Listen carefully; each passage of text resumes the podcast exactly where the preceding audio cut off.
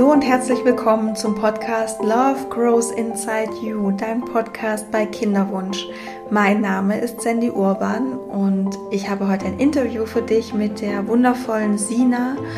Und Sina ist ähm, ja eine der Mitbegründerinnen von Generation Pille und macht aber eben auch, hat sehr viele eigene Projekte und äh, ja, beleuchtet so die Themen ähm, Hormone, Stimmungsschwankungen, ähm, ja, Zyklus und ähm, ja, auch Hautthemen zum Beispiel. Und ich war eben vor ein paar Monaten bei Sina bei Generation Pille im Podcast und bin jetzt total froh, dass sie in meinem Podcast auch ist. Und wir sprechen heute ach, über so viele wundervolle, wundervolle Dinge. Ähm, da kannst du dir, glaube ich, wirklich enorm viel mitnehmen. Es geht um, um die Pille, was passiert nach dem Absetzen der Pille, was ist, wenn die Regel nicht einsetzt, was kann man da tun, ähm, wie geht man mit Stimmungsschwankungen um. Ähm, auch so, wir reden über Ängste in der Kinderwunschzeit oh, und über so viele wundervolle Themen. Es geht um Hormone und auch über Sinas Kinderwunsch und ja, also es ist wirklich ein ganz, ganz großartiges Interview. Sina ist eine ganz, ganz tolle Frau und ja, ich wünsche dir ganz, ganz viel Spaß mit diesem Interview, wenn es dir gefallen hat. Ich würde mich riesig freuen, wenn du mir eine Bewertung da lässt bei iTunes oder mir eine Nachricht schreibst auf Instagram. Und ja, jetzt legen wir los und ich wünsche dir ganz, ganz viel Spaß mit dem Gespräch zwischen Sina und mir.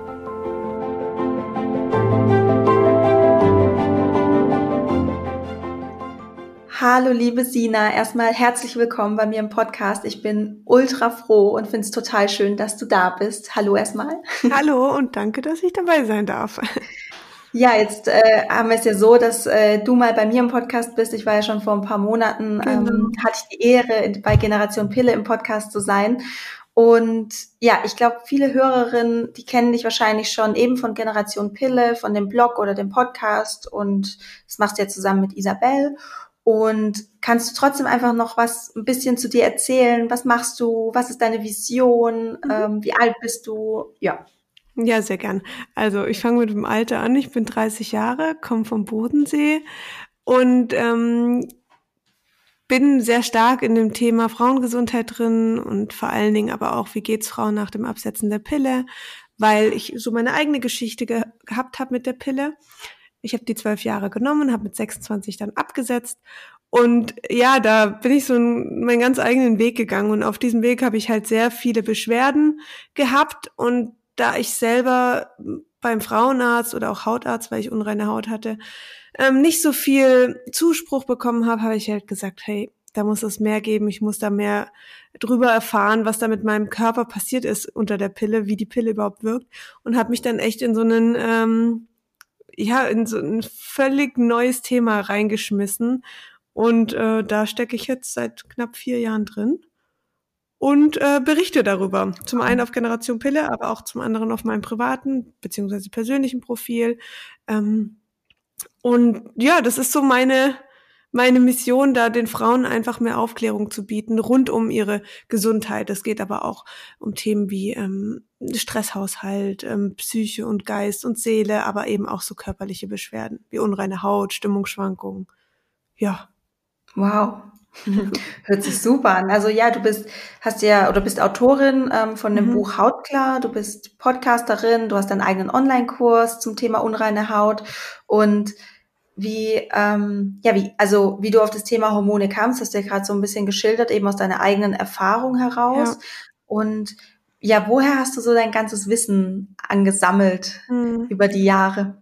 Äh, ganz verschieden. Also zum einen habe ich natürlich auch ganz normal ähm, Bücher, die mich angesprochen haben rund um die Frauengesundheit. Das ging wirklich von uralten Büchern, die ich irgendwo bei meiner Oma noch gefunden habe, von Heilkräutern oder Mondphasen oder so, bis hin ähm, zu neuen Werken, ähm, die einfach fachlich auch unterlegt sind.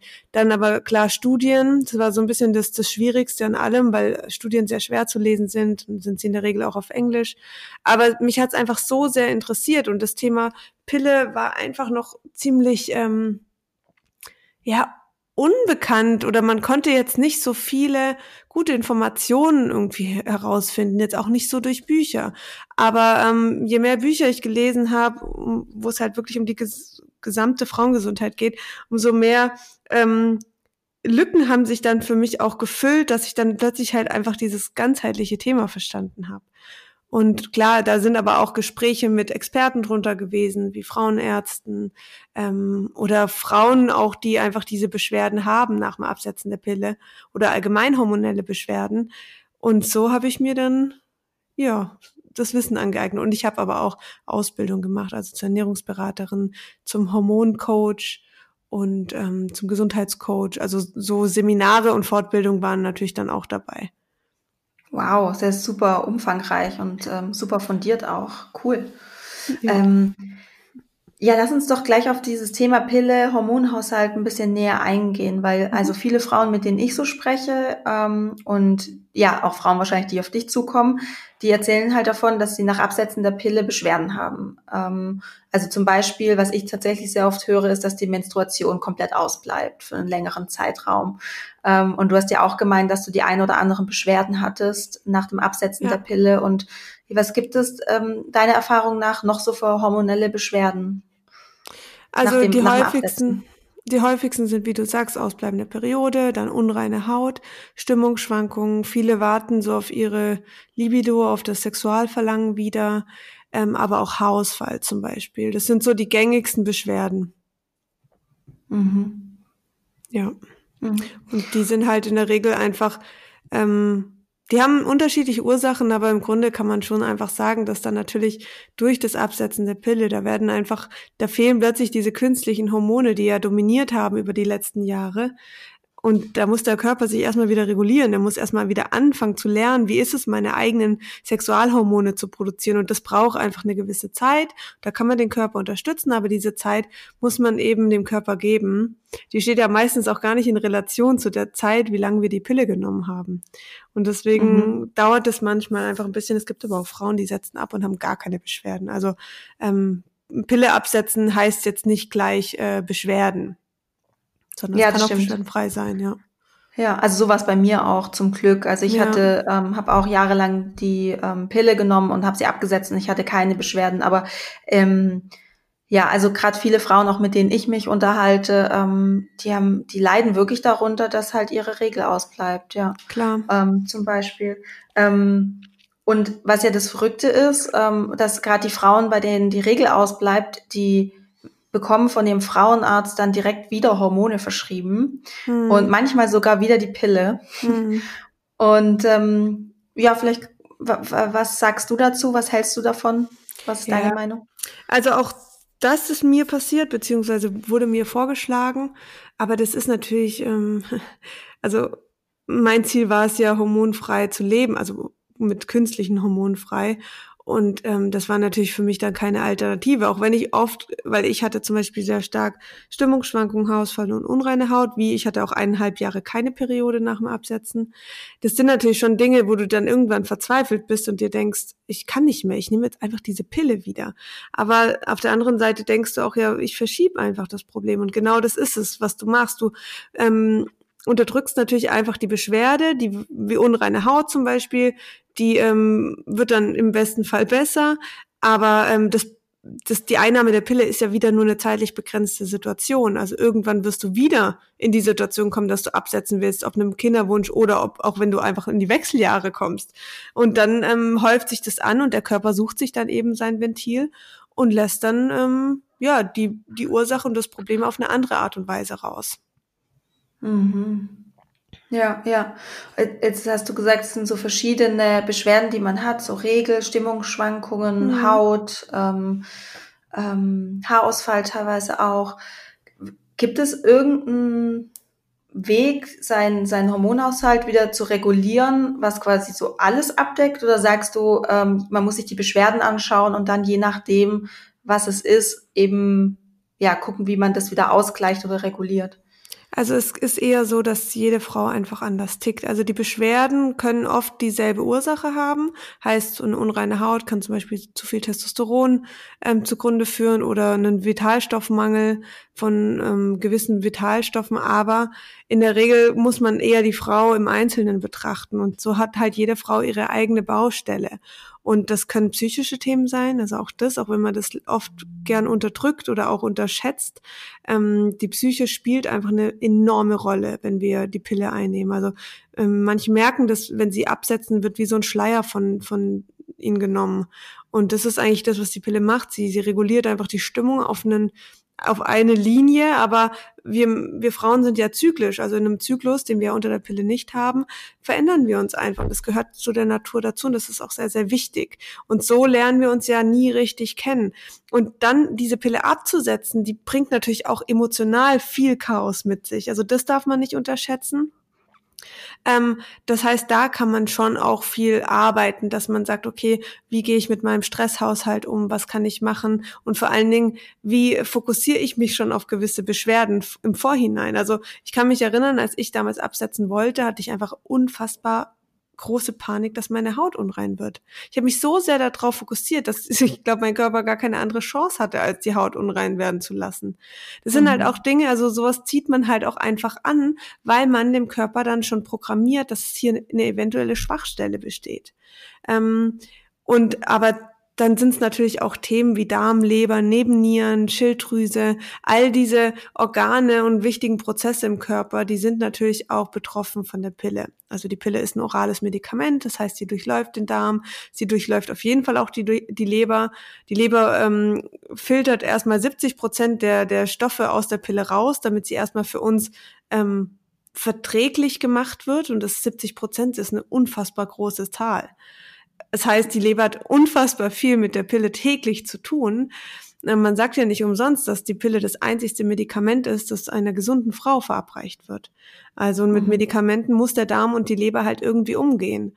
Und wir wissen alle, jeden Tag ein Schmerzmittel zu schlucken, ist nicht gesund. Und so ist es mit der Pille nun mal auch, weil sie hinterlässt einfach gewisse Probleme in den Organen oder sie kann hinterlassen. Und ähm, das sind natürlich dann, dann Dinge, die man auch unterstützen kann. Also wir können mit der Ernährung viel erreichen, indem wir den Darm unterstützen, ballaststoffreiche Nahrung essen, dass der Darm ähm, besser verdaut, verdauen kann, fermentierte Lebensmittel, dass ähm, genügend Darmbakterien, Milchsäurebakterien eben vorhanden sind, um eine gesunde Darmflora aufrechtzuerhalten.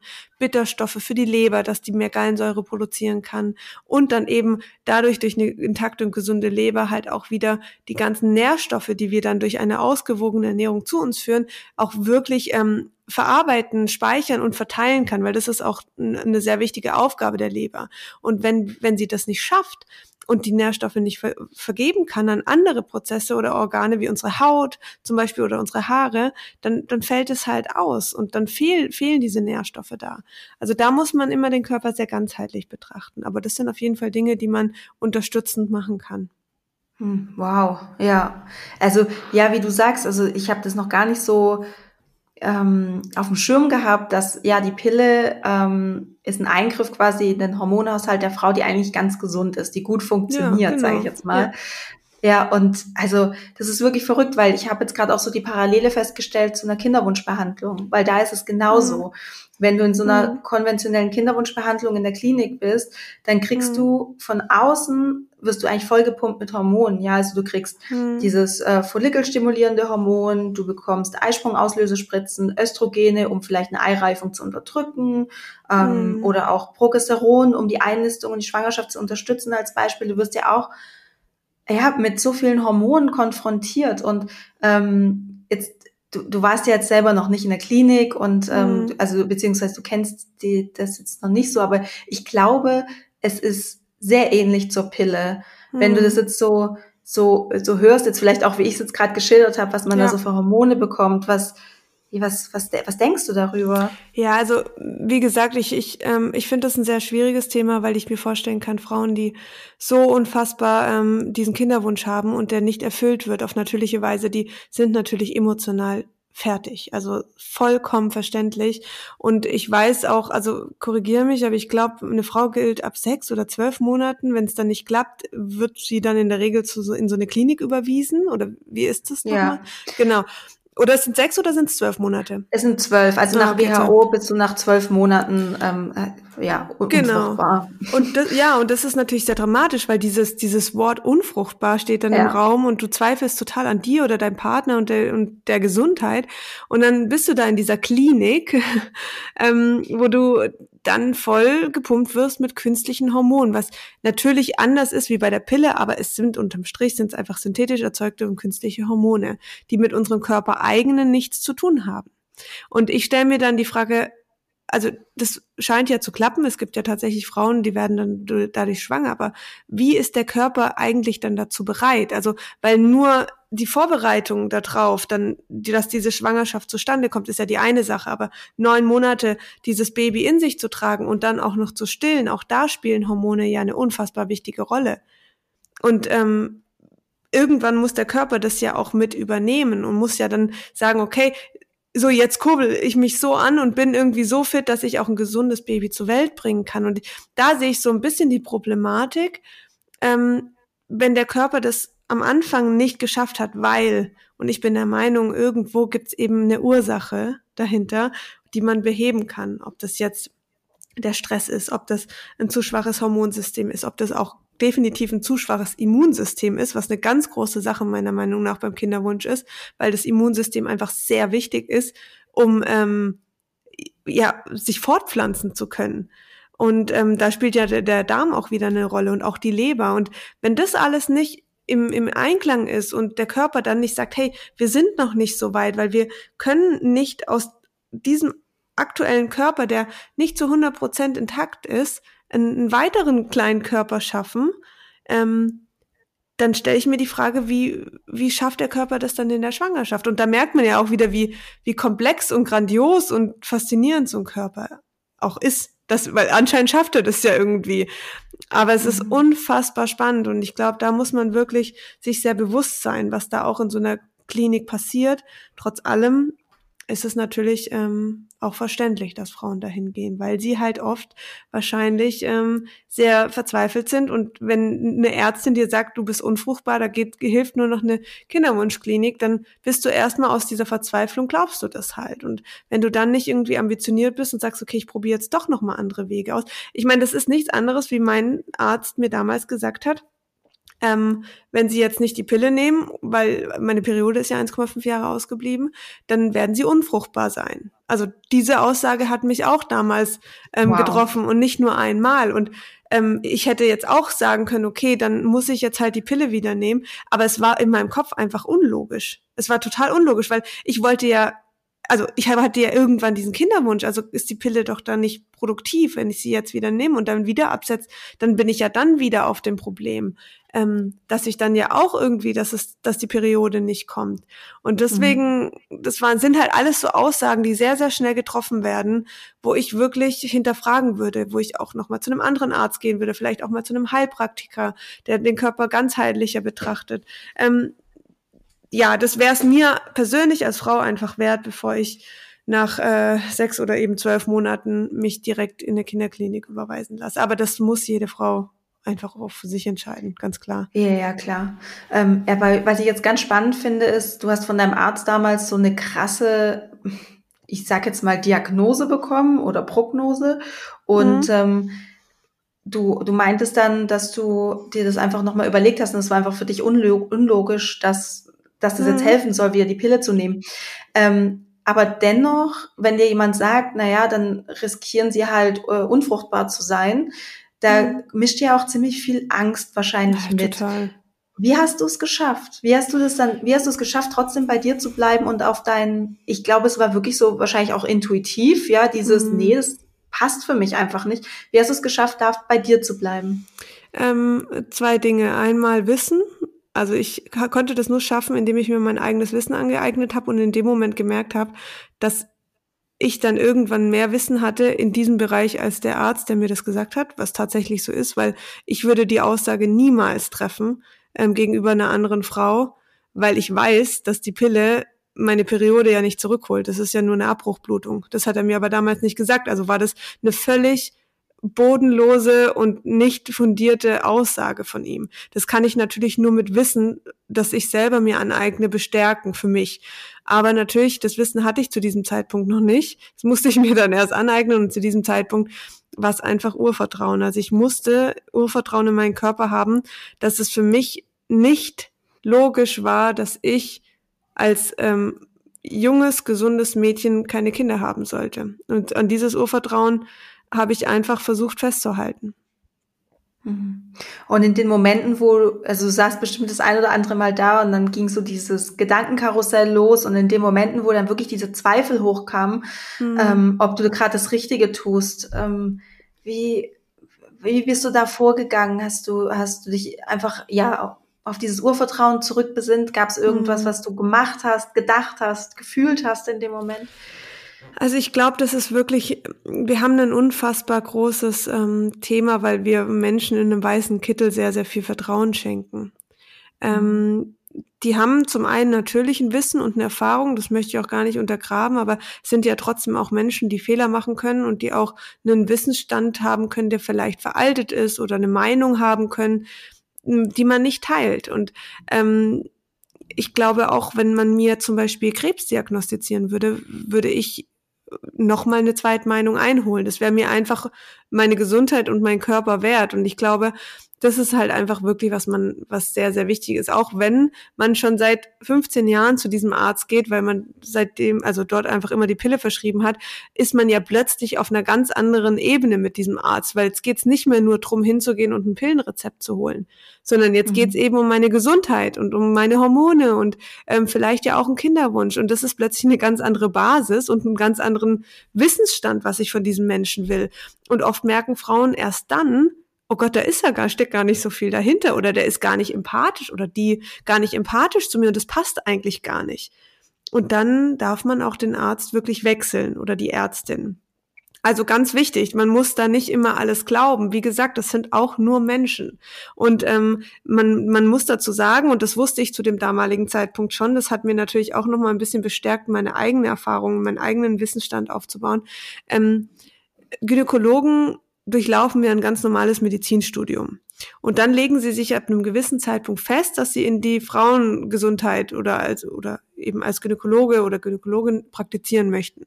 Und dann gibt's eben einen, einen anderen Zweig und dann gibt's nochmal vertiefte Punkte, was jetzt rund um die Frau ähm, geht, was, was, was andere Allgemeinmediziner zum Beispiel dann nicht so ausprägend machen. Und dort lernt man halt Dinge, wie bringt man ein Kind zur Welt, wie äh, diagnostiziert man eine Schwangerschaft? Ähm, wie operiert man Frauen mit Zysten zum Beispiel?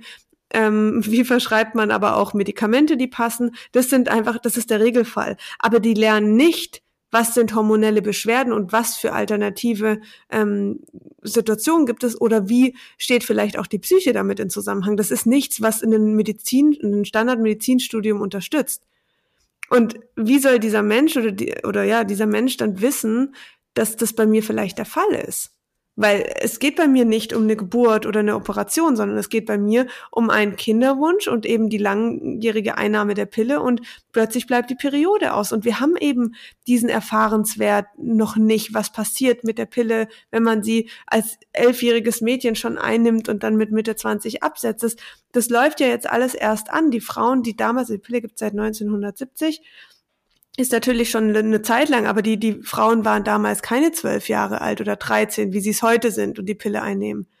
Das heißt, auch das kann sich anders auswirken. Und das sind alles Faktoren, die, die muss man, die darf man nicht vergessen und die, die müssen einem bewusst sein. Deswegen ist eben das Thema Wissen hier sehr, sehr wichtig. Und es geht um die eigene Gesundheit. Und ich finde Ärzte sehr gut, wenn es um Knochenbrüche geht und Operationen und alles, was sehr, sehr akut ist. Aber manchmal muss man auch sagen, hey, es ist mein Körper, meine Gesundheit und deswegen gehe ich in ein eigenes, ich sag's jetzt mal in Anführungsstrichen, Studium und kümmere mich um meine Gesundheit und erfahre mehr darüber. Mhm. Oh, toll. Also, boah, da war gerade so viel dabei. Danke dafür erstmal. Ähm, gehe ich absolut mit. Ähm, diese ah, wie soll ich sagen, ähm, dieses ähm, blinde Vertrauen, genau, dieses blinde Vertrauen in Ärzte, was die sagen, Ähm, das höre ich wirklich so, so häufig. Hm. Also wenn, und Ärzte sind auch teilweise echt knallhart, ne? Die sagen einem auch teilweise Sachen so wie bei dir, hm. ähm, sind so, ich habe manchmal auch das Gefühl, so ganz unüberlegte Aussagen, da wird einfach irgendeine Aussage getroffen und die Welt der Frau, des Paares bricht zusammen in dem Moment. Ja. Ähm, und ja, so schön, dass du sagst, nochmal sich selber damit auseinandersetzen, wirklich tiefer reingehen, ja. eigenes Wissen ansammeln. Ähm, ja, total wichtig.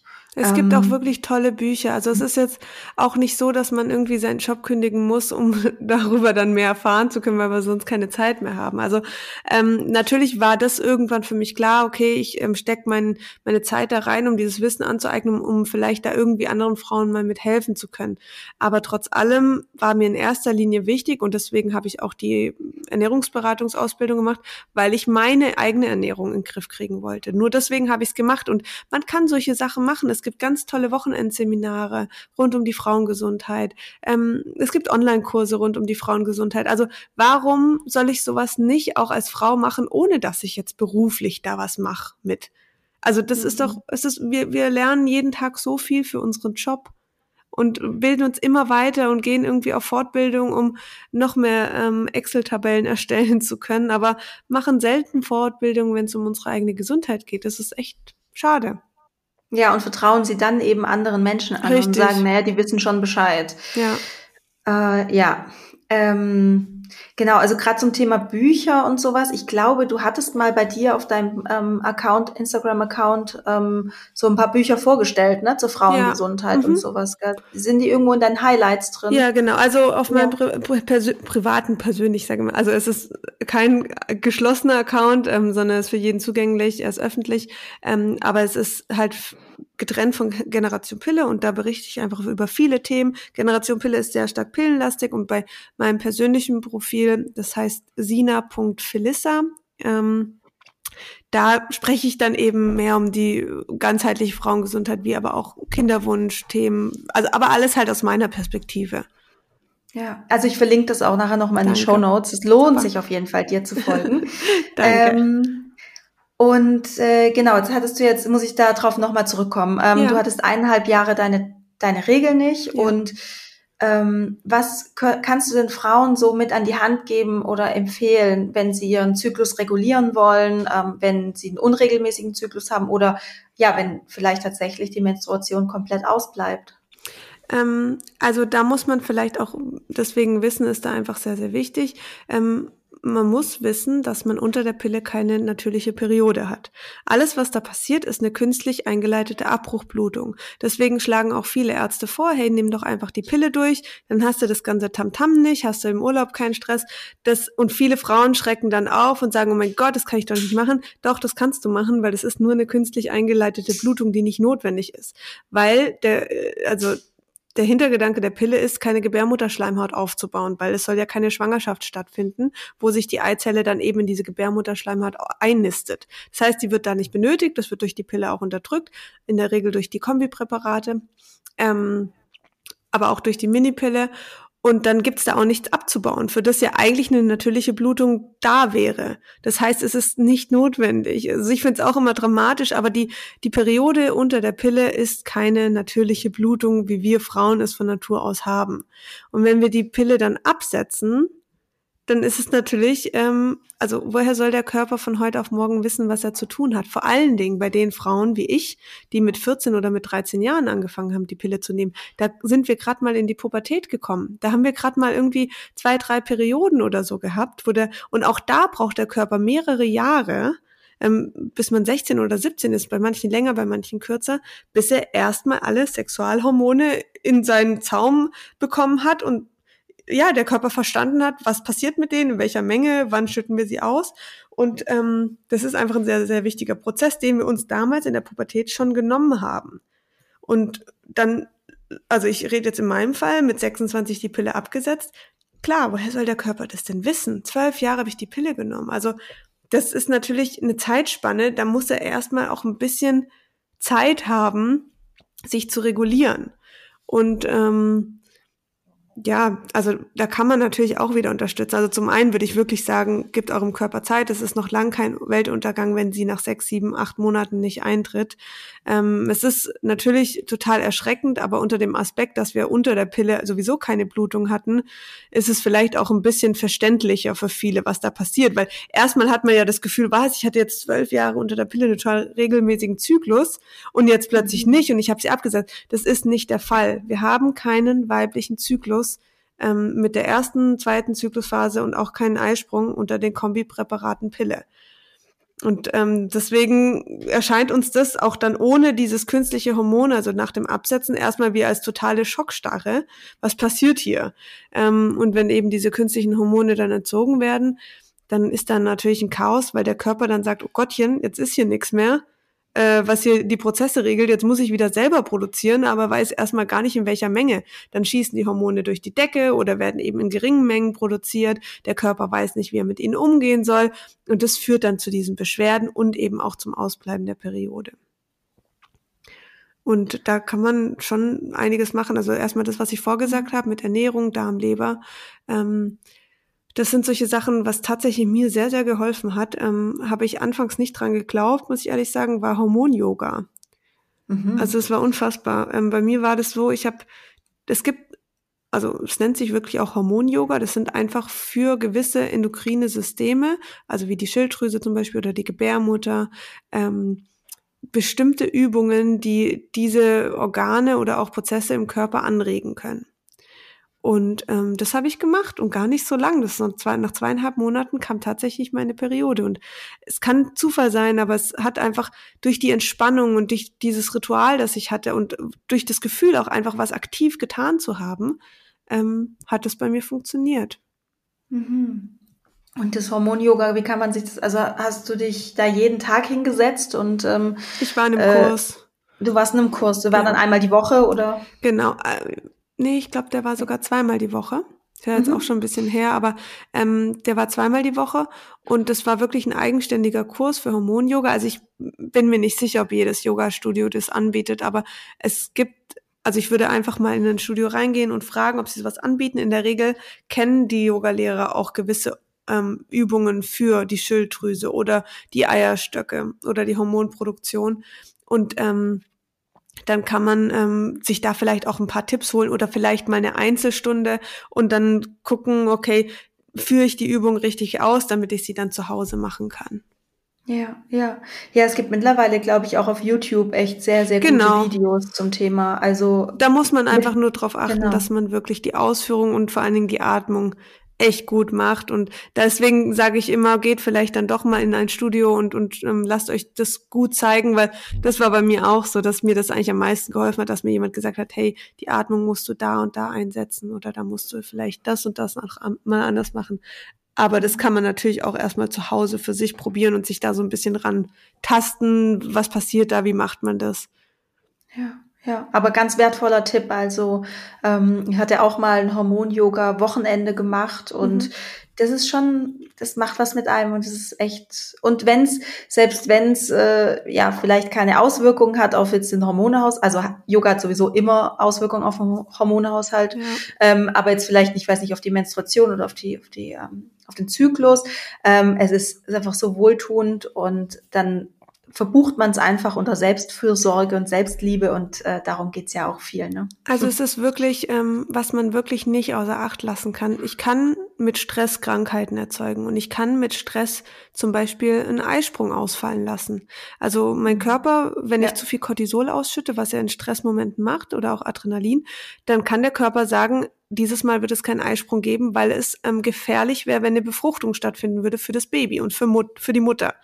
Ähm, also hängen Stress und ähm, Cortisol, also die Stresshormone ähm, und unser Sexualhormonhaushalt, wie der Eisprung oder auch der ganze Zyklus oder die Periode, eben sehr stark zusammen. Genauso hängt aber auch der Gegenspieler, also Entspannung zusammen mit diesem ganzen Thema Zyklus. Also das darf man nicht vergessen. Deswegen sind gewisse Rituale, gewisse Situationen, wo man was Gutes für sich tut. Und das kann eine kleine Meditation oder eine kleine Achtsamkeitsübung sein ähm, täglich das kann so viel bewirken und man muss irgendwie, und ich glaube, das, das kennen Frauen, die diesen unerfüllten Kinderwunsch haben. Und ich finde, unerfüllter Kinderwunsch ist immer so, ist, ist eh schon ja. so ein schlimmes Wort. Ja, aber ja, absolut. ja, also wirklich, aber man hört es einfach so oft und es ist eben auch in den Köpfen so verankert.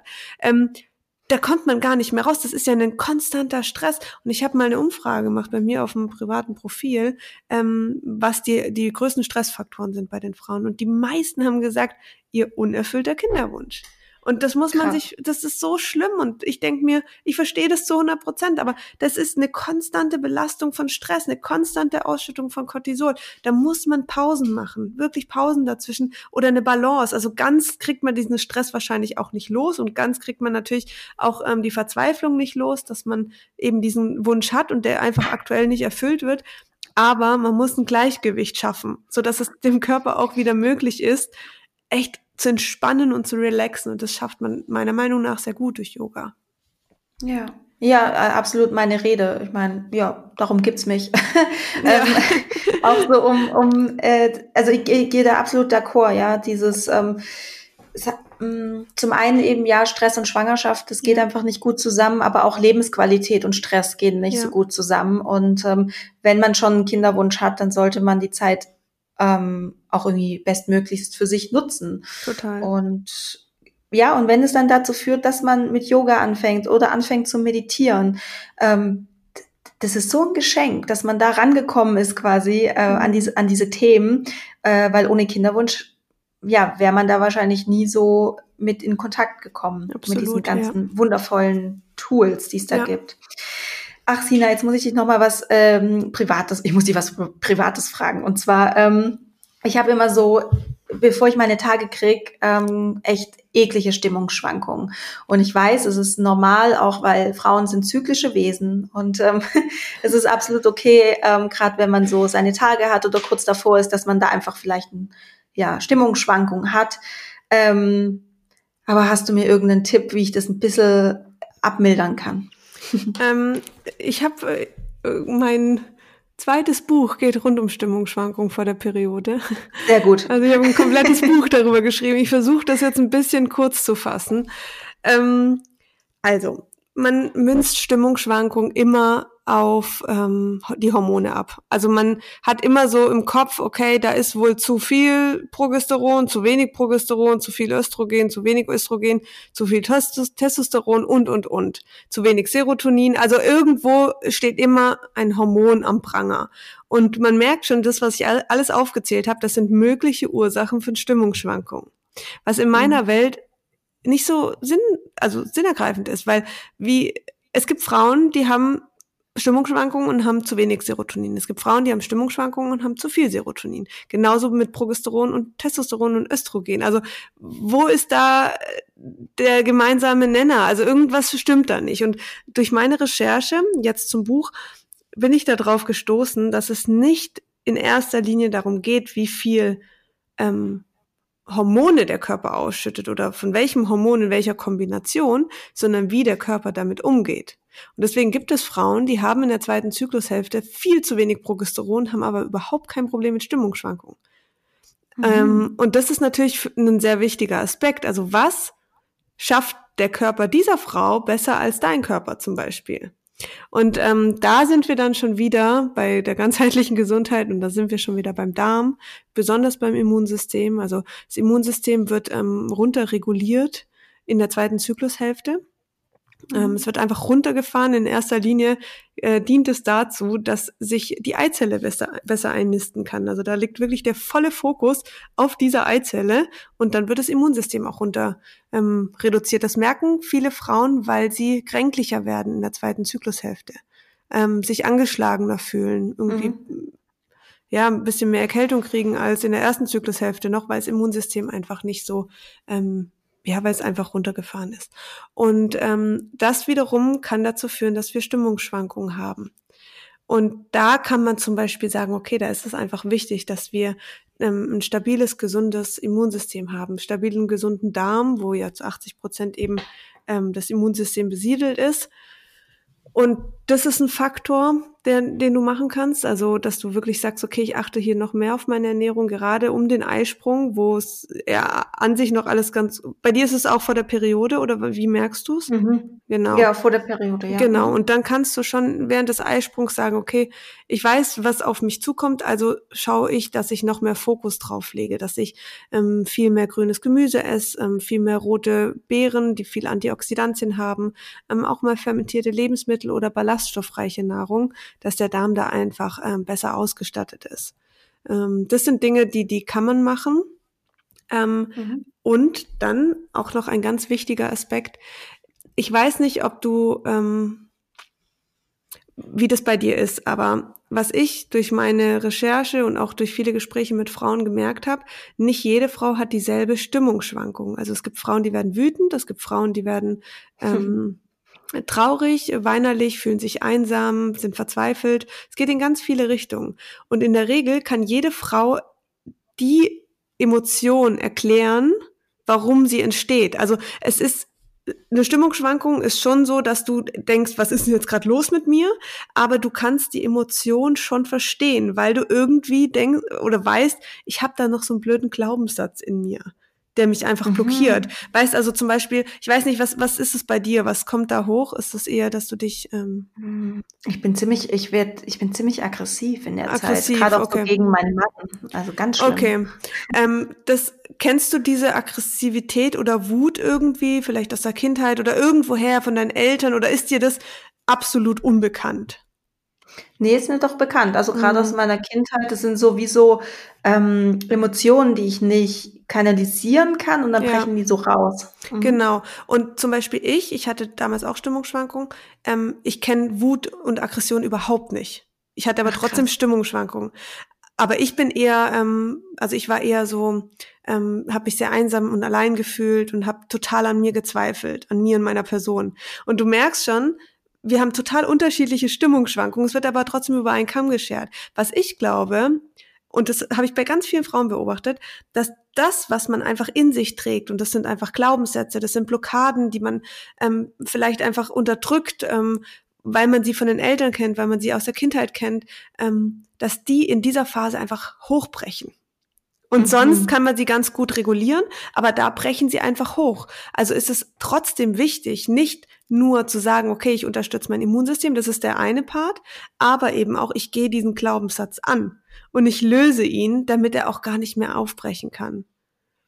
Also das ist so mhm. ein bisschen so eine, für mich so eine Zwei-Phasen-Arbeit, dass du einmal versuchst, deinen Körper wirklich stabil zu halten, dass er gar nicht, also gerade mit Darm und dem Immunsystem, dass er da gar nicht mehr so eine Angriffsfläche hat und genug, also genügend Power hat, ähm, dagegen anzukämpfen, aber eben auch wirklich zu der Wurzel runtergehst und sagst, mhm. okay, ich gehe dieses Thema an und lass Wut und Aggression bei meinen Eltern, weil die haben es auch nur gelernt, aber ich bin ein eigenständiger Mensch und mache einen Cut und die können sich damit rumschlagen. Ich werde es nicht mehr tun. Es hört sich jetzt einfach an und da ist natürlich ein Prozess dahinter. Das macht man auch nicht einfach so.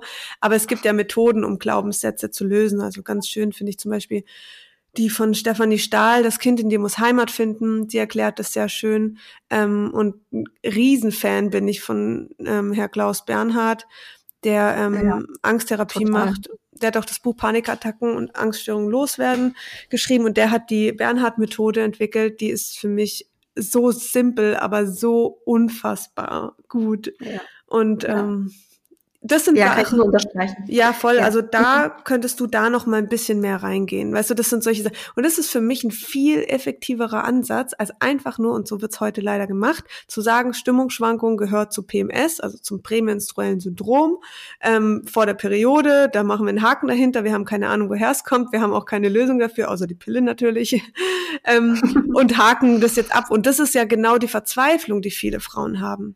Die stecken dann da drin, wissen, okay, ich habe jetzt irgendwie PMS, aber PMS hat übrigens 180 Beschwerdetypen in sich. 180 oh. Beschwerdetypen. Meiner Meinung nach, und so habe ich es auch in meinem Buch beschrieben, ähm, ist das eine Müllhalde für mhm. Frauenleid. Das ist nichts anderes. Und das ist einfach was, wo wir Frauen uns nicht abstempeln lassen müssen mit, weil es gibt eben für jede Beschwerde eine Ursache und jede Ursache wartet nur auf seine Lösung. Mhm. Ja, oh, danke für diesen auch nochmal diesen ganzheitlichen Ansatz, weil ich hatte tatsächlich nie ähm, die Brücke geschlagen von Glaubenssätzen zu mhm. Stimmungsschwankungen, aber total logisch, wie du es erklärst. Ähm, und wann kommt dein Buch raus? Das hört sich so, so toll an. Also es, mein Buch heißt Zyklus Code, weil ähm, es also es, der, der Hauptbestandteil geht um ähm, Stimmungsschwankungen vor der Periode. Es ist auch, auch mit dem Ratgeber, wie man das in den Griff kriegt. Ähm, aber auch ein Teil, deswegen auch der Name Zykluscode, wird sein, wie du mit deinen Zyklusphasen besser leben kannst. Und ich beschreibe da auch drin, wie wir Frauen vielleicht wieder ein bisschen mehr zu uns finden und was wir verlernt haben und solche Sachen. Deswegen ist es so eher so ein bisschen ganzheitlicher, aber halt schon sehr stark gemünzt auf Stimmungsschwankungen. Und abgegeben habe ich es vor zwei Wochen, jetzt ist es im Lektorat. Ähm, dann wird es wahrscheinlich noch mal ein bisschen hin und her geschubst, weil ich dann wieder was verbessern muss und die wieder was verbessern. Und ähm, es kommt dann erst im März. Also März wird es vorbestellbar sein und ich glaube tatsächlich wird es Anfang April verfügbar sein. Das braucht immer alles ein bisschen lang. Für mich ist es auch so, warum nicht schon morgen? Aber ja. ja, aber es ist jetzt nicht mehr so lang. Also das geht. Nee, es geht auch schneller, als man denkt. Wahrscheinlich bin ich froh, dann die Zeit dann doch noch zu haben, weil es äh, wird schon noch ein bisschen Arbeit äh, auf mich zukommen. ja. ja, so ist es ja häufig, stimmt. Ähm, vielleicht, also du, du besprichst ja auch auf deinem Instagram-Account und auch im Podcast so auch ein bisschen über deinen Kinderwunsch. Und mhm. ähm, ich glaube, du hast, wie du vorhin gesagt hast, du hast, glaube ich, auch mal irgendwann eine Woche gehabt, wo du das so ein bisschen thematisiert hast bei dir auf dem Account, wo sich, glaube ich, auch total viele Frauen bei dir gemeldet haben. Mhm. Ähm, ja, was kam denn da für, was kommen denn da so Fragen? Was werden denn so für Fragen an dich herangetragen von Frauen mit Kinderwunsch? Ja, also ich glaube, viele sind einfach, also ich habe zum Beispiel eine, meine, meine Freundin, meine beste Freundin, die wurde beim ersten Mal schwanger. Und ähm, ich bin jetzt ja, ich komme jetzt in den dritten Übungsmonat, sage ich mal, wo man einfach nicht mehr zusätzlich verhütet. Und ähm, dann hat es einfach nicht geklappt. Und dann denk, also dann denke ich selbst mit meinem besten Wissen, weil dann sofort irgendwie die Panik hochkommt. Deswegen kann ich das total gut verstehen. Was ist an mir falsch? Was stimmt nicht? Mache ich mir zu viel Stress? Dann kenne ich meinen Zyklus auch noch sehr gut und denke immer, oh mein Gott, ist irgendwie da was nicht in, äh, ja, im Balance. Man, man kommt sehr schnell ja, in so eine Panik rein. Also das geht eben schon nach drei Monaten auch. Aber da muss man halt auch wirklich ähm, sich nochmal ganz entspannt sagen, hey, der Körper sucht, man sagt immer, das Baby sucht sich aus, wenn es auf die Welt kommt, aber es ist eigentlich der Körper, der sagt, es ist jetzt richtig und es ist jetzt genau der richtige Moment, weil die ähm, Bakterien stimmen im Darm. Das sind alles Faktoren, die sind unfassbar wichtig. Ähm, die Hormonausschüttung stimmt, ähm, die Gebärmutterschleimhaut ist ausreichend mit Nährstoffen aufgebaut.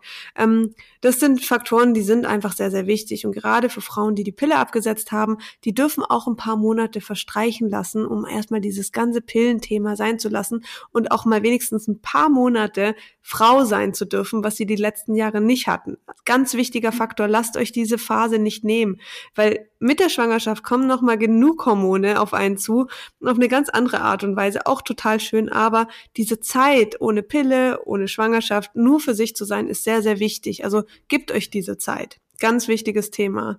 Ähm, und das ist eben ein Punkt, was viele Frauen zu mir sagen. Die wollen irgendwie absetzen, wollen so, sofort schwanger werden und irgendwie klappt es nicht, weil die Periode kommt nicht und es ist kein, Einsch kein Eisprung da und ohne Eisprung keine Schwangerschaft. Ähm, das sind alles so Panik Themen, die, die einfach hochkommen. Und ich kann es total gut verstehen, aber da auch wieder ähm, vertraut. Vertraut auf euren Körper, ihr seid gesunde Menschen und selbst wenn der Darm mal nicht so gut funktioniert oder die Verdauung nicht so gut funktioniert, auch dadurch kann ähm, eine Schwangerschaft trotzdem entstehen. Ich schaue mir immer die Frauen draußen an und da gibt's Frauen, die sind sehr, sehr, sehr übergewichtig und haben irgendwie drei Kinder oder so. Und ich denke, ja gut, und ich achte total auf meine Ernährung, warum klappt sich? Also so auf die Art. Man, man steigert sich einfach super, super schnell rein und denkt sich, warum bei der jetzt, aber bei mir nicht. Aber das ist wirklich genießt die Zeit, wo ihr noch nicht schwanger seid, einfach um für euch zu sein. Genießt vor allen Dingen die Zeit, des Kinderwunsches. Das ist auch so ein wichtiger Faktor. Man denkt ja ganz anders plötzlich übers Leben nach. Man plant ganz anders. Man bereitet sich ja auch drauf vor. Und man hat nicht nur diese neun Monate Schwangerschaft, sondern die, die Monate davor ja schon, wo man sagt, okay, ich bin jetzt bereit, ich kann es mir jetzt vorstellen und mit jedem Monat kann man sich mehr vorstellen und man sieht plötzlich immer mehr Kinderwegen und Kinder und die, alle Freundinnen werden plötzlich schwanger und das sind ja auch schöne Momente und da darf man sich drauf einlassen und ich glaube, dass dann wirklich äh, viel gelöst wird. Und natürlich mhm. auch Ernährung. Und das klar, also ich glaube, die Frauen, die sich bereits mit dem Thema Kinderwunsch beschäftigen, die wissen, ähm, man darf auch schon anfangen, Folsäure zu nehmen, man darf auch schon anfangen, Jod zu nehmen. Ähm, man sollte meiner Meinung nach auch einfach mal seine Blutwerte checken lassen ähm, auf bestimmte Nährstoffe wie B12, ähm, Vitamin D3, Vitamin C, Vitamin A, Omega-3. Das sind alles so Selen, Jod, ähm, wie aber auch Folsäure um zu checken, hey, wo stehe ich aktuell? Wo kann ich vielleicht noch was auffüllen, damit ich einfach, und das hat auch was mit Schwangerschaftsbeschwerden zu tun, also meiner Meinung nach ähm, gibt es, ist eine Übelkeit in der Schwangerschaft kein, also das muss nicht sein. Das wird ja auch immer so mhm. getan, okay, jetzt ist es halt soweit, man ist halt schwanger und die Übelkeit ist da und, aber das ist auch nur ein Zeichen vom Körper, dass einfach irgendwas nicht passt. Also das darf man auch nicht vergessen. Deswegen ist es sehr, sehr wichtig, diese Kinderwunschzeit und nutzt diese Zeit, um euch auf euch und euren Körper einfach noch ein bisschen mehr zu achten, damit es einfach perfekt ist, wenn es dann soweit ist. Mhm. Ja, so eine optimale Vorbereitungszeit, um dann die Schwangerschaft und auch die, das Muttersein so komplett zu, zu genießen Voll. und Freude daran zu haben. Voll. Ähm, ja, man kann sich so toll darauf vorbereiten, wie du sagst, auch auf körperlicher Ebene oder mental hm. wo jetzt auch gerade wieder Glaubenssätze eine Rolle spielen, ja, so Glaubenssätze aufzulösen, aufzuräumen, Richtig. Äh, damit man die nicht an seine Kinder weitergibt. Ne? Richtig. So die Dinge. Ja, total spannend. Ähm, jetzt, äh, du hast gesagt, äh, ihr seid jetzt, ihr fangt jetzt so langsam an. Ähm, hast du irgendwie, hast du jetzt was umgestellt? Machst du irgendwas anders? Ähm, ja, also klar, ich trinke keinen Alkohol mehr. Das ist, also, wobei ich jetzt auch mal einen Wein trinke oder so, ist jetzt auch nicht so. Ich will auch mich jetzt nicht irgendwie total eingrenzen. Also ich mache mhm. Dinge so, wie ich Lust habe.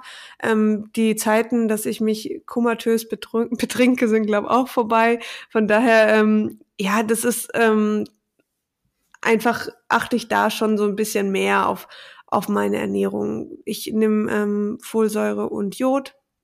Ähm, ich schaue aber auch, ich kenne meine Blutwerte, also ich gehe regelmäßig zum Arzt und lasse meine Blutwerte checken. Das war mir, ist mir schon immer wichtig gewesen. Deswegen, das ist für mich wie so ein okay, check, passt einfach alles.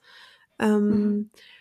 Das habe ich natürlich auch noch gemacht und sonst versuche ich mich einfach ähm, gedanklich mit dem Thema auseinanderzusetzen. Also, aber nicht so starr. Also ich, ich mal mir jetzt nicht aus, wann soll das Kind irgendwie zur Welt kommen, in welchem Monat. Okay, ist auch schon passiert, ich gebe es zu. Also ich habe auch schon gedacht, ich bin ein Maikind, weil ich selber ein Maikind bin. Aber ähm, das war, sind so kurze Gedanken, die man hat oder man denkt ja auch irgendwie schon über Namen nach und so. Das sind aber alles Dinge, die können einen auch stressen. Deswegen ähm, würde ich da wirklich versuchen, mich, wie du sagst, auch mit den Glaubenssätzen, vielleicht mit meinem alten Ich noch so zu beschäftigen. Was, was ist da bei, bei mir damals passiert? Was sind vielleicht auch Dinge, die ähm, in der Kindheit passiert sind oder meine Eltern gemacht haben, die ich nicht so schön finde, sich so ein bisschen abnabeln ähm, und so seine eigene Welt erschaffen, die ja dann auch sehr wichtig ist, weil wenn das Kind dann da ist, braucht es einfach auch Stabilität und dann fange ich nicht an, irgendwie meine Mutter und ihre Erziehung in Frage zu stellen, sondern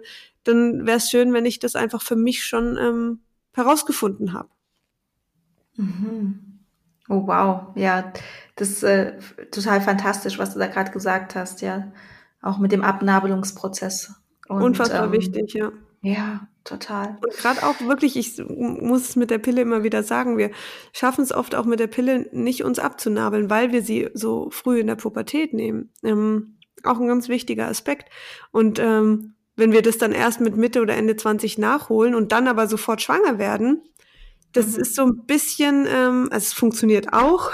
Andere Frauen haben das auch geschafft und haben dann gesunde und tolle Kinder zur Welt gebracht, keine Frage. Aber ähm, wenn ich die Chance habe und wenn mein Körper mir gerade sowieso signalisiert, hey, jetzt klappt's im Moment einfach nicht, ähm, dann nutze ich die Zeit. Und zwar im positiven Sinn, aber nicht, ähm, also lasst euch nicht einfach unter diesem unerfüllter Kinderwunsch, Unfruchtbarkeit irgendwie abstempeln. Ihr seid Menschen, ihr seid Frauen, ihr seid gesund und ihr habt eure Gesundheit in euren Händen. Ähm, vertraut darauf, wirklich, ganz wichtig. Und warum solltet ja. ihr kein, warum sollte die Zeit für euch nicht kommen? Warum solltet ihr kein Kind zur Welt bringen dürfen? Das macht von der Natur aus her keinen Sinn. Außer es, ihr blockiert euch selber noch auf irgendeine Art und Weise. Und das, mhm. das kann man lösen. Ja. Oh, danke für diese ganz, ganz tollen Impulse und Inspirationen. Ähm, oh, du hast auch, finde ich, einfach so eine schöne Art zu sprechen und zu erzählen. und äh, man, man, hört dir so gern zu. Vielen, oh, vielen Dank. Danke. Ähm, Jetzt gibt es wahrscheinlich sehr viele Frauen da draußen, die sagen, oh, die Sina, die mag ich so sehr. Oh, das ähm, schön. Ja, ich denke auf jeden Fall. Was, wie, wie, wo findet man dich? Was kann man mit dir machen? was, was bietest du an? Ähm, ja. Ähm, also in erster Linie findet man mich auf meinem Instagram-Profil sina.felissa. Wie gesagt, da bespreche ich auch solche Themen, einfach viel aus meiner eigenen Erfahrung. Ähm, und dann habe ich noch einen Online-Kurs, vielleicht für die ein oder andere Frau. Es geht jetzt ein bisschen weg vom Kinderwunschthema hin zu unreiner Haut. Aber auch das ist natürlich ein Beschwerdebild, was viele Frauen sehr beschäftigt. Und auch mich, ich hatte selber über ein Jahr nach dem Absetzen der Pille sehr starke Akne und ähm, habe mich dem Thema so gewidmet, weil es einfach auch mein Herzensprojekt ist, weil es mir nicht so gut ging in der Zeit. Und ähm, deswegen gibt's den Online-Kurs, den findet man unter www.hautklar-online.de. Und dann gibt's natürlich noch die Plattform Generation Pille, wo es auch einen Podcast zu gibt. Der, ähm, ja, den findet man auf jeglichen Kanälen, wie aber auch den Blog. Und ja, da gibt's dann rund um die Themen Pille. Also da geht wirklich mhm. Pille in jegliche Richtung. Ja. Ja, aber auch mal sowas wie ähm, jetzt eben mit dem äh, Klaus Bernhard, wo es um Angst und Panikattacken ja. ging, die Podcast-Folge, auch wirklich eine ganz, ganz tolle Folge. Mhm. Ähm, genau, also es geht nicht nur um die, also ich höre den auch, sage ich mal so. Und ich habe jetzt kein Pillenthema momentan. Ja, stimmt. aber ihr habt echt ähm, ja immer wieder tolle Themen. Mhm. Und all das, was du jetzt gerade gesagt hast, äh, verlinke ich auch nochmal in den Show Notes. Und ähm, eine Sache, weil das ist auch sehr wichtig während des Kinderwunsches und auch wenn man schwanger ist, ist ja so Naturkosmetik oder auch ähm, ja so alles in der Richtung. Und da hast du ja auch was rausgebracht und oh, das, das habe ich gar so toll. Ja, aber Ciao. ich finde so toll. Und ähm, bitte, bitte share, share das noch mit, mit den ja, Hörerinnen, was das ist. Danke, dass du es nochmal sagst. Ähm, ja, und zwar habe ich Pau Pau Essentials gegründet, auch neben meinem Online-Kurs ein wirklich sehr großes Herzensprojekt von mir, weil ich, ja, ich kenne die Thematik, ich habe sie selber erlebt mit hormonellen Beschwerden und es geht in verschiedene Richtungen.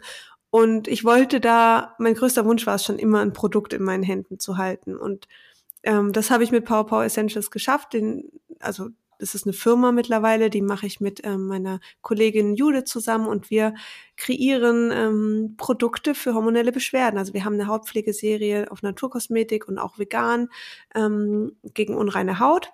Wir haben ätherische Ölmischungen mit verschiedenen ätherischen Ölen gegen Stimmungsschwankungen, Menstruationsbeschwerden und Libidoverlust. Unseren Lusttropfen, mhm. wie wir ihn nennen. Ähm, ja, das sind alles so typische Beschwerden, wo wir einfach sagen, ähm, wir Frauen brauchen manchmal einfach einen Wegbegleiter und deswegen sind ätherische Öle eine ganz tolle Möglichkeit. Ich habe einfach was, wo ich weiß, okay, wenn die Stimmungsschwankung kommt, kann ich dir übrigens auch empfehlen, dass du einfach was hast, was dich wieder erdet, was ein gewisses Ritual dir gibt, wo du weißt, okay, du bist in dem Moment gerade in so einer akuten Situation nicht alleine und hast eben diese Ölmischung. Und ätherische Öle wirken ja auf verschiedene Art und Weise. Also du hast einmal durch den Duft, der ähm, aufs limbische System wirkt und deine Nerven beruhigen kann, aber du hast auch die hormonelle Wirkung, wir haben Muscatella-Salbei zum Beispiel drin, das stabilisiert den Östrogenhaushalt und ähm, durch das Auftragen auf die Haut ähm, ja, unsere Haut ist ja wie ein Schwamm, also nimmt alles auf, geht in die Blutbahn und ähm, kann da dann auch wirken. Deswegen sind ätherische Öle so mein absoluter Favorite. Mhm. Ja, kann ich total nachvollziehen. Und auch, ähm, vielleicht habt ihr irgendwas im Store auch so, irgendwas Beruhigendes oder irgendwie was, was so ein bisschen. Mhm. Also wir haben halt ja, den Stimmungsmacher, der ist da sehr, sehr mhm. hilfreich. Also bei gerade Stimmungsmacher und ähm, den gegen Menstruationskrämpfe, den würde ich allerdings nicht bei schwangeren Frauen empfehlen, weil ähm, er eben auf den Hormonhaushalt wirkt. Also es ist natürlich eine mhm. geringe Dosis und man müsste da drin schon eher baden, aber trotzdem, ähm, man muss es nicht rausprovozieren. Das heißt aber für alle Frauen, auch bei einem Kinderwunsch. Also wenn man noch nicht schwanger ist, kann man das problemlos anwenden. Aber gerade unser Stimmungsmacher, der hat ähm, Lavendel mit drin, Urzitrone, das sind alles so, Lavendel ist zum einen erdend und beruhigend und Urzitrone ist aber auch stabilisierend. Das ist eigentlich das, was wir in so einer Schwankung brauchen. Ähm, nicht nur, dass wir wirklich uns äh, geerdet fühlen und, und beruhigt, sondern dass wir einfach eine innere Stabilität äh, bekommen. Und das ähm, sind noch zwei andere ätherische Öle mit drin. Ihr könnt gerne mal im Shop vorbeigucken, da ist auch alles nochmal beschrieben. Mm, das hört sich so großartig an. ähm, ich glaube auch gerade, wenn man in der Kinderwunschbehandlung ist und vielleicht irgendeine Behandlung oder einen Transfer vor sich hat, was ja auch einhergeht mit sehr starken Emotionen, intensiven Richtig, Emotionen, ja. da ist, glaube ich, sowas wirklich Gold wert. Also ja. Ähm, ja, total schön, echt eine tolle Sache und ähm, danke dafür. Sehr gerne. Und ja, also vielen Dank für dein ganzes Wissen, für dieses wunder wunderschöne Interview, für deine tollen Inspirationen. Also wie gesagt, du bist äh, wirklich ganz, ganz wundervoll und ähm, hast eine schöne Art zu erzählen. Und ja, vielen Dank, dass du in meinem Podcast warst. Ich danke dir, dass du mich eingeladen hast. ich denke, ich habe nicht zu viel versprochen. Dieses Gespräch war wirklich so ähm, erkenntnisreich, auch nochmal für mich und hat mir nochmal so viele neue Denkansätze gegeben und ich hoffe, die ging es genauso. Ähm, wenn dir gefallen hat, die Folge, würde ich mich riesig freuen, wenn du mir ein Feedback da lässt bei iTunes, eine Bewertung. Und ich habe dir auch nochmal alle Links von Sina, ähm, die sie genannt hat, in die Show Notes gepackt. Da findest du alles zu ihr auf ihren Instagram-Account, zu ihrem Online-Kurs. Ähm, genau, auch nochmal ähm, die, die Seite von, ihren, äh, von ihrer Naturkosmetik-Linie. Ähm, Pau Pau Essentials und ja, wie gesagt, ich hoffe, es hat dir genauso gut gefallen, das Interview wie, mir. Und ich wünsche dir jetzt noch einen wunderschönen Tag, einen großartigen Abend oder eine sehr gute, ruhige Nacht. Und denk dran, Love grows inside you. Alles Liebe, deine Sandy.